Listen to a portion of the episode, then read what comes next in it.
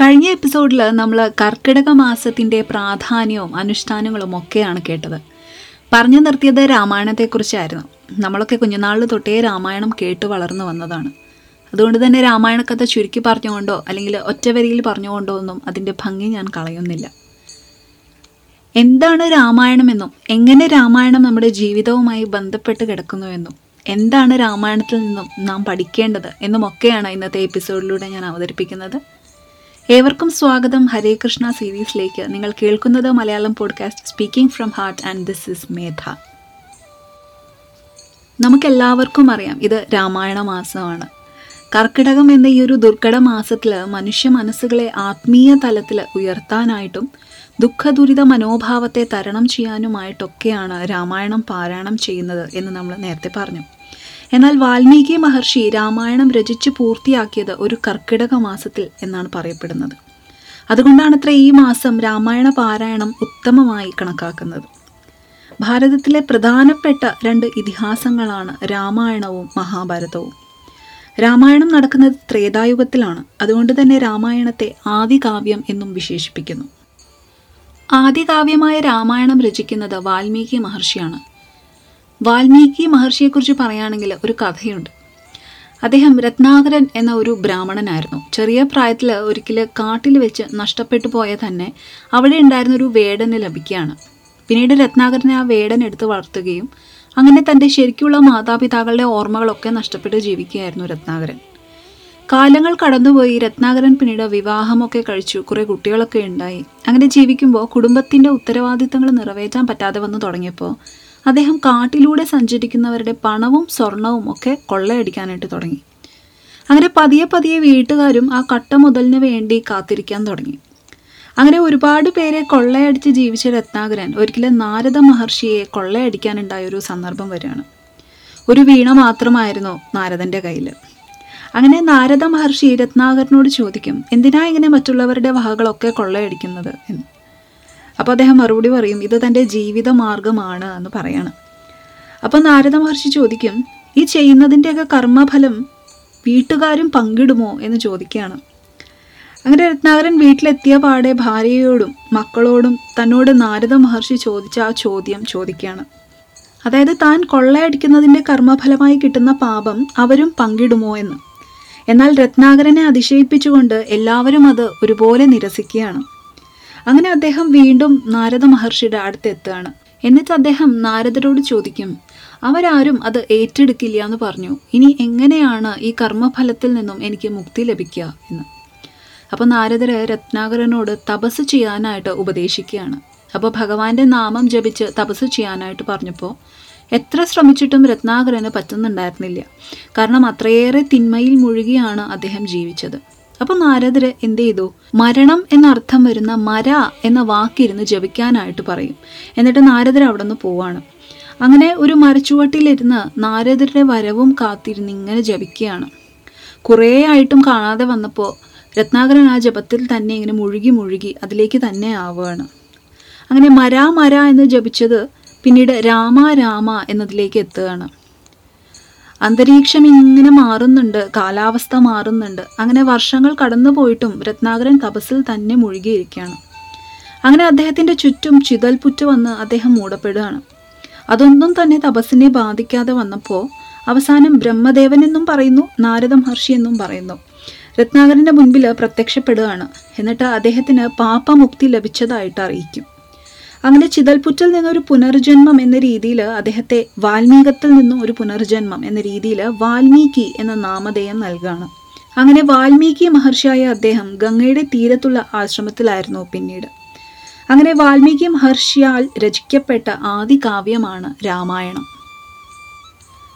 രാമായണം എന്നാൽ രാമന്റെ അയനം അതായത് ജേണി ഓഫ് രാമ എന്നർത്ഥം.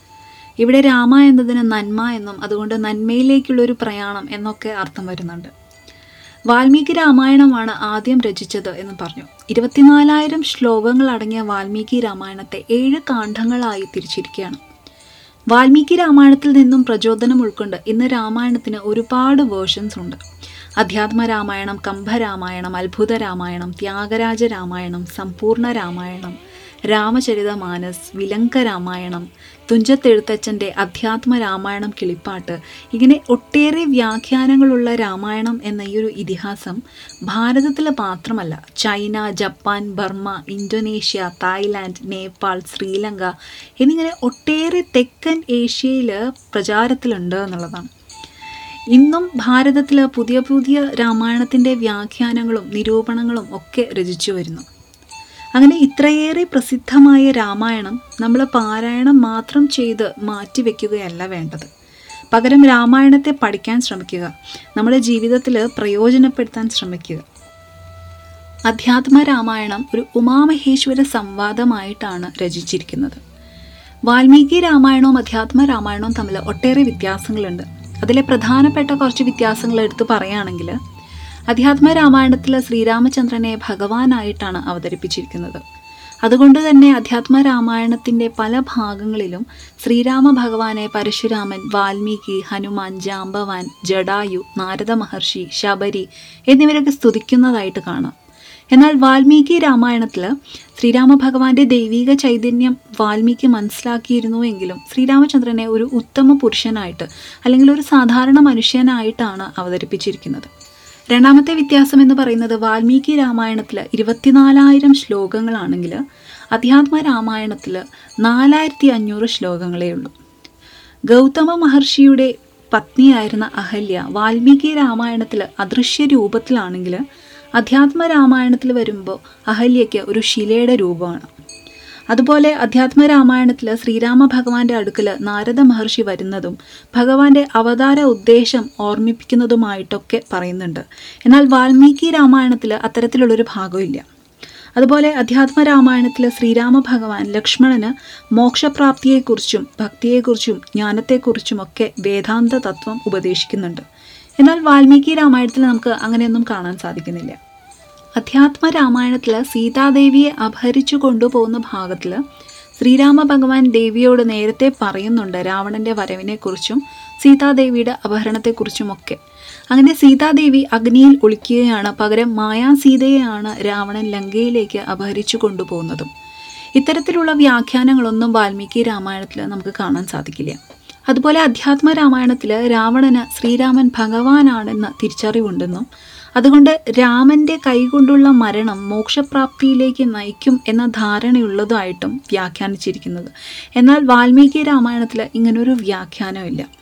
അതുപോലെ ശ്രീരാമ ഭഗവാൻ രാവണന്റെ ഓരോ തല അമ്പെയ്ത് വീഴ്ത്തുമ്പോഴും അവ പുനർജനിക്കുമ്പോൾ അധ്യാത്മ രാമായണത്തിൽ വിഭീഷണനാണ് രാവണന്റെ വയറിന്റെ ഉള്ളിൽ ഒളിപ്പിച്ചു വെച്ച അമൃതത്തെക്കുറിച്ച് രാമനോട് പറയുന്നത്.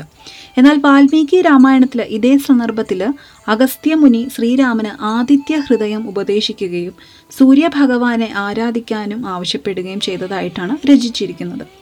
ഇങ്ങനെ ഇനിയും ഒരുപാട് വ്യത്യാസങ്ങളുണ്ട് അത് മനസ്സിലാകുമ്പോഴാണ് അധ്യാത്മ രാമായണം പാരായണം ചെയ്യാനും വാൽമീകി രാമായണം പഠിക്കാനായിട്ടും തിരഞ്ഞെടുക്കാൻ നമുക്ക് പറ്റുന്നത്. അധ്യാത്മ രാമായണം പാരായണം ചെയ്യുന്നതിലൂടെ നമുക്ക് ഭാഷാശുദ്ധി വരികയും ശ്രീരാമ ഭഗവാനിലുള്ള ആ ദൈവിക തത്വത്തെ ഉൾക്കൊള്ളാനും സാധിക്കുന്നു. അതുപോലെ വാൽമീകി രാമായണം പഠിക്കുന്നതിലൂടെ ശ്രീരാമൻ എന്ന അത്ഭുത സൃഷ്ടികളൊന്നുമില്ലാത്ത ധർമ്മത്തെയും സത്യത്തെയും കൈവിടാതെ നന്മയിലേക്കുള്ള മാർഗദർശനം കാണിച്ചു കൊടുത്ത ആ തത്വങ്ങളെ നമ്മുടെ ജീവിതത്തിലേക്കും നമുക്ക് പകർത്താനായിട്ട് സാധിക്കുന്നു.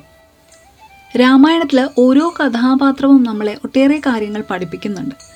അതിലെ ഏറ്റവും പ്രധാനപ്പെട്ടവ മാത്രം തിരഞ്ഞെടുക്കുകയാണ് കാരണം സമയദൈർഘ്യം എന്നൊന്നുണ്ടല്ലോ.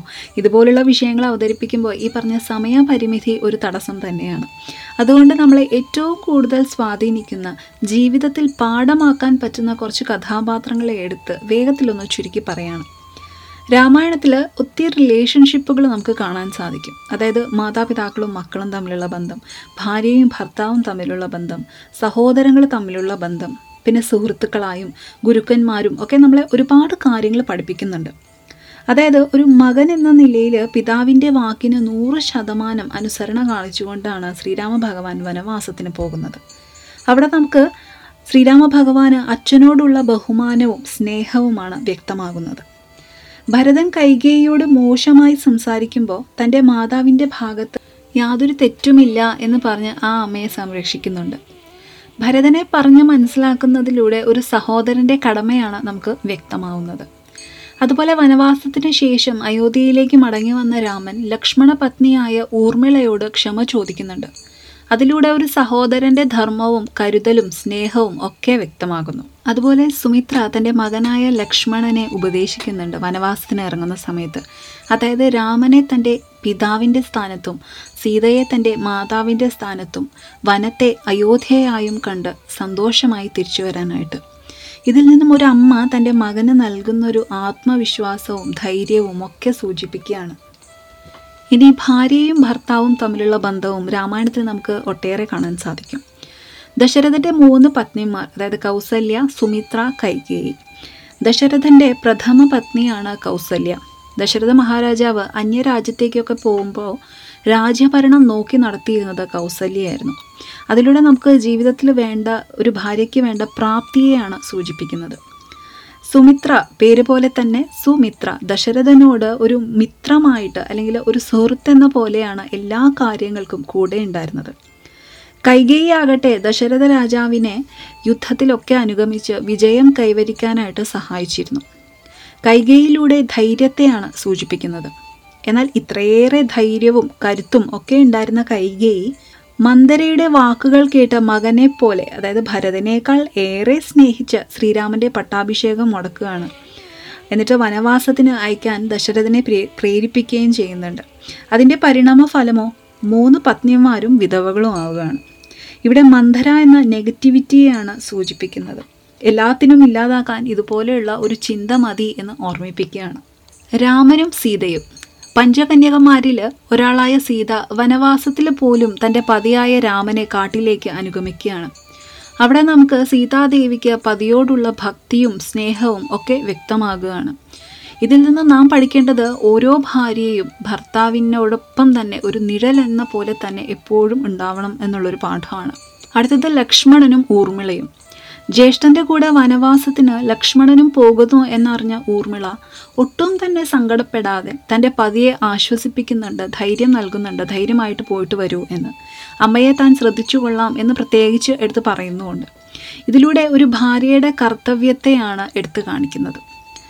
അതുപോലെ രാവണനും മണ്ഡോദരിയും സീതയെ അപഹരിച്ചു കൊണ്ടുവരാനായിട്ട് തീരുമാനിക്കുമ്പോൾ തന്നെ മണ്ടോദരി രാവണനെ ഉപദേശിക്കുന്നുണ്ട്. ആ ചിന്ത അവിടെ വെച്ച് ഉപേക്ഷിക്കാനായിട്ട്. അതല്ലെങ്കിൽ നാശത്തിലേക്കാണ് അത് കലാശിക്കുള്ളൂ എന്ന് ഓർമ്മിപ്പിക്കുന്നുണ്ട്.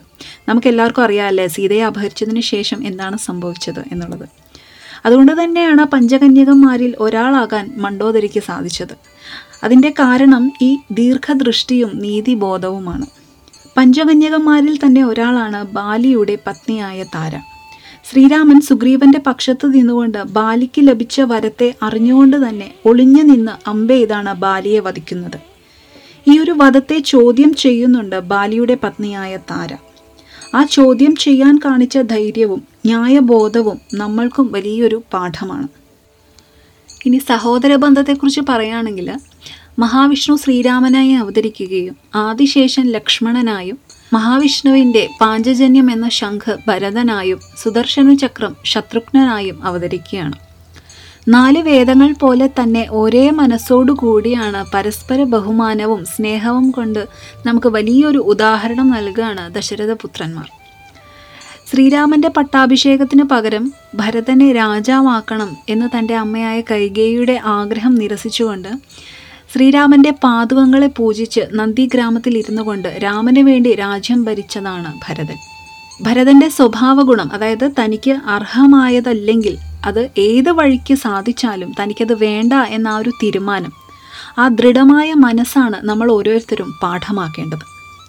അതുപോലെ സുഗ്രീവനോട് നീതി കാണിക്കാതിരുന്ന ബാലിയെ രാമൻ വധിച്ചതും രാവണന്റെ പക്ഷത്ത് തെറ്റ് തന്നെയാണ് എന്ന് മനസ്സിലാക്കിക്കൊണ്ട് ശ്രീരാമന്റെ ഭാഗത്ത് നിന്ന് വിഭീഷണനെ രാവണ വധത്തിന് ശേഷം ലങ്കയുടെ രാജാവാക്കിയതിൽ നിന്നുമൊക്കെ നമ്മൾ പഠിക്കേണ്ടുന്ന ഒരു പാഠമുണ്ട്. എന്തൊക്കെ സംഭവിച്ചാലും ശരിയും തെറ്റും വേർതിരിച്ചറിഞ്ഞ് സത്യത്തിന്റെയും നന്മയുടെയും ഭാഗത്ത് പ്രവർത്തിച്ചാൽ നമുക്ക് വിജയം സുനിശ്ചിതമാണ് എന്ന ആ ഒരു വലിയ പാഠം. അതുപോലെ തന്നെ ശ്രീരാമ ഭഗവാന്റെ വലിയൊരു ഭക്തനും സുഹൃത്തും ഒക്കെയായിരുന്ന ശൈവ ചൈതന്യമായ ശ്രീ ഹനുമാൻ അദ്ദേഹത്തിന്റെ ആത്മസമർപ്പണവും ശ്രീരാമനോടുള്ള ഭക്തിയും വിശ്വാസവും സേവനവും ഒക്കെ നമ്മൾ ജീവിതത്തിൽ പകർത്തേണ്ടവ തന്നെയാണ്. ഹനുമാന്റെ കഴിവ് തന്നെയാണ് പലപ്പോഴും മുന്നിട്ട് നിന്നത് എങ്കിലും. അതൊക്കെ ശ്രീരാമ ഭഗവാന്റെ അനുഗ്രഹവും കഴിവുമാണ് എന്ന് പറഞ്ഞ് ശ്രീ ഹനുമാൻ സ്വാമിയിൽ നിന്നും നമുക്ക് പഠിക്കാൻ സാധിക്കുന്നത് ഒട്ടും അഹങ്കാരമോ സ്വാർത്ഥതയോ ഇല്ലാത്ത മനസ്സാണ്.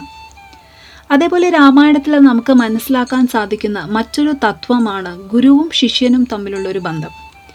ഒരു ഗുരു എങ്ങനെ ആയിരിക്കണം എന്നുള്ളതിന്റെ നല്ലൊരു ഉദാഹരണമാണ് വിശ്വാമിത്ര മഹർഷിയും ജാമ്പവാനും. വിശ്വാമിത്ര മഹർഷി അദ്ദേഹത്തിന്റെ യജ്ഞപൂർത്തീകരണത്തിനായി തടസ്സമായി വരുന്ന രാക്ഷസന്മാരെ നേരിടാനായിട്ടും വധിക്കാനായിട്ടുമൊക്കെ രാമനെയും ലക്ഷ്മണനെയും കൂട്ടി തന്റെ യജ്ഞശാലയിലേക്ക് പോകുന്നുണ്ട്. വാൽമീകി രാമായണത്തിൽ പറഞ്ഞല്ലോ അത്ഭുത സൃഷ്ടികളൊന്നുമില്ലാത്ത ഒരു സാധാരണ മനുഷ്യനാണ് ശ്രീരാമൻ എന്ന്. അതുകൊണ്ട് തന്നെ യാഗത്തിന് തടസ്സമായി വരുന്ന താടക പോലുള്ള രാക്ഷസി രാക്ഷസന്മാരെ നേരിട്ട് അവരെ തോൽപ്പിക്കാനും വധിക്കാനും ഒക്കെയുള്ള ആ ഒരു ആത്മധൈര്യം പകർന്നു നൽകുന്നത് വിശ്വാമിത്ര മഹർഷിയാണ്. അതുപോലെ വാനരസേനയിലുള്ള ജാമ്പവാൻ എന്ന വൃദ്ധനായ അദ്ദേഹമാണ് ഹനുമാനോട് ഹനുമാനുള്ള കഴിവുകളും സിദ്ധികളും ഒക്കെ പറഞ്ഞ് മനസ്സിലാക്കുന്നത്. അത് തന്നെയാണ് അദ്ദേഹത്തിന് സീതാദേവിയുടെ അന്വേഷണത്തിലും ലങ്കാദഹനത്തിലും ഒക്കെയുള്ള വിജയത്തെ പ്രതിപാദിക്കുന്നത്. ഇന്ന് നമുക്കും ഇതുപോലുള്ള ഗുരുക്കന്മാരെയാണ് വേണ്ടത്.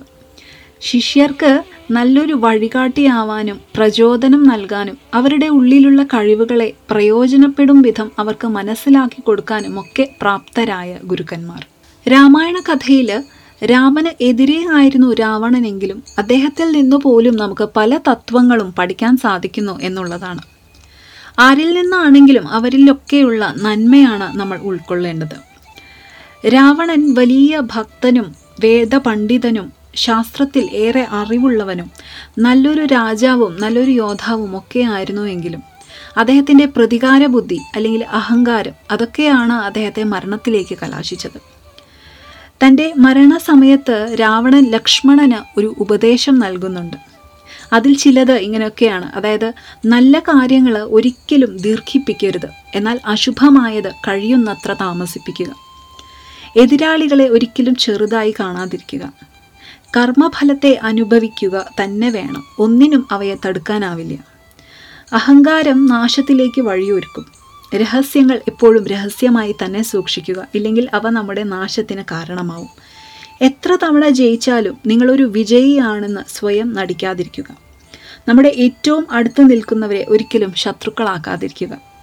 ഇങ്ങനെ ഈ ഉപദേശങ്ങളൊക്കെ രാവണൻ ലക്ഷ്മണൻ നൽകിയതാണെങ്കിലും ഇവ ഓരോന്നും നമ്മൾ പാലിക്കേണ്ടവ തന്നെയാണ്. ലക്ഷ്മണനിലൂടെ നമ്മൾ ഓരോരുത്തർക്കുമാണ് രാവണൻ ഈ ഉപദേശങ്ങളൊക്കെ നൽകുന്നത്. ഇങ്ങനെ രാമായണം എന്ന ഇതിഹാസത്തെ മനസ്സിലാക്കി പഠിക്കുമ്പോൾ നമ്മിൽ വരുന്ന മാറ്റം എന്നത് നമുക്ക് മാത്രമല്ല നന്മ വരുന്നത്. നമ്മളിലൂടെ നമ്മുടെ കുടുംബത്തിലേക്കും കുടുംബത്തിലൂടെ അത് സമൂഹത്തിലേക്കും സമൂഹത്തിലൂടെ അത് രാജ്യത്തിലേക്കും പകരുന്നു. മഹാവിഷ്ണുവിന്റെ ആയിരം നാമങ്ങൾക്ക് സമമാണ് രാമ എന്ന നാമം. ഓം നമോ നാരായണായ എന്നുള്ളതിൽ നിന്നും രായും ഓം നമ ശിവായ എന്നതിൽ നിന്നും മായും ചേർത്തതാണ് രാമ എന്ന നാമം. അങ്ങനെ ഈ ഒരു കർക്കിടക മാസം രാമനാമത്താൽ എല്ലാവർക്കും നന്മകൾ മാത്രം സമ്മാനിക്കട്ടെ എന്ന് പ്രാർത്ഥിച്ചുകൊണ്ട് ഇന്നത്തെ എപ്പിസോഡ് ഇവിടെ അവസാനിക്കുകയാണ്. രാമായണം പഠിച്ച് അതിലെ തത്വങ്ങൾ ഉൾക്കൊണ്ട് ധർമ്മത്തിനും സത്യത്തിനും നീതിക്കും ഒക്കെ പ്രാധാന്യം നൽകിക്കൊണ്ട് നല്ലൊരു മനുഷ്യനായി ജീവിക്കാൻ നമുക്കേവർക്കും സാധിക്കട്ടെ എന്ന് പ്രാർത്ഥിച്ചുകൊണ്ട് മറ്റൊരു പുതിയ എപ്പിസോഡുമായി കേൾക്കുന്നത് വരേക്കും. Always stay happy and stay blessed നിങ്ങൾ കേൾക്കുന്നത് Malayalam podcast speaking from heart ഇത് ഹരേ കൃഷ്ണ സീരീസ് ആണ് and this is Medha signing off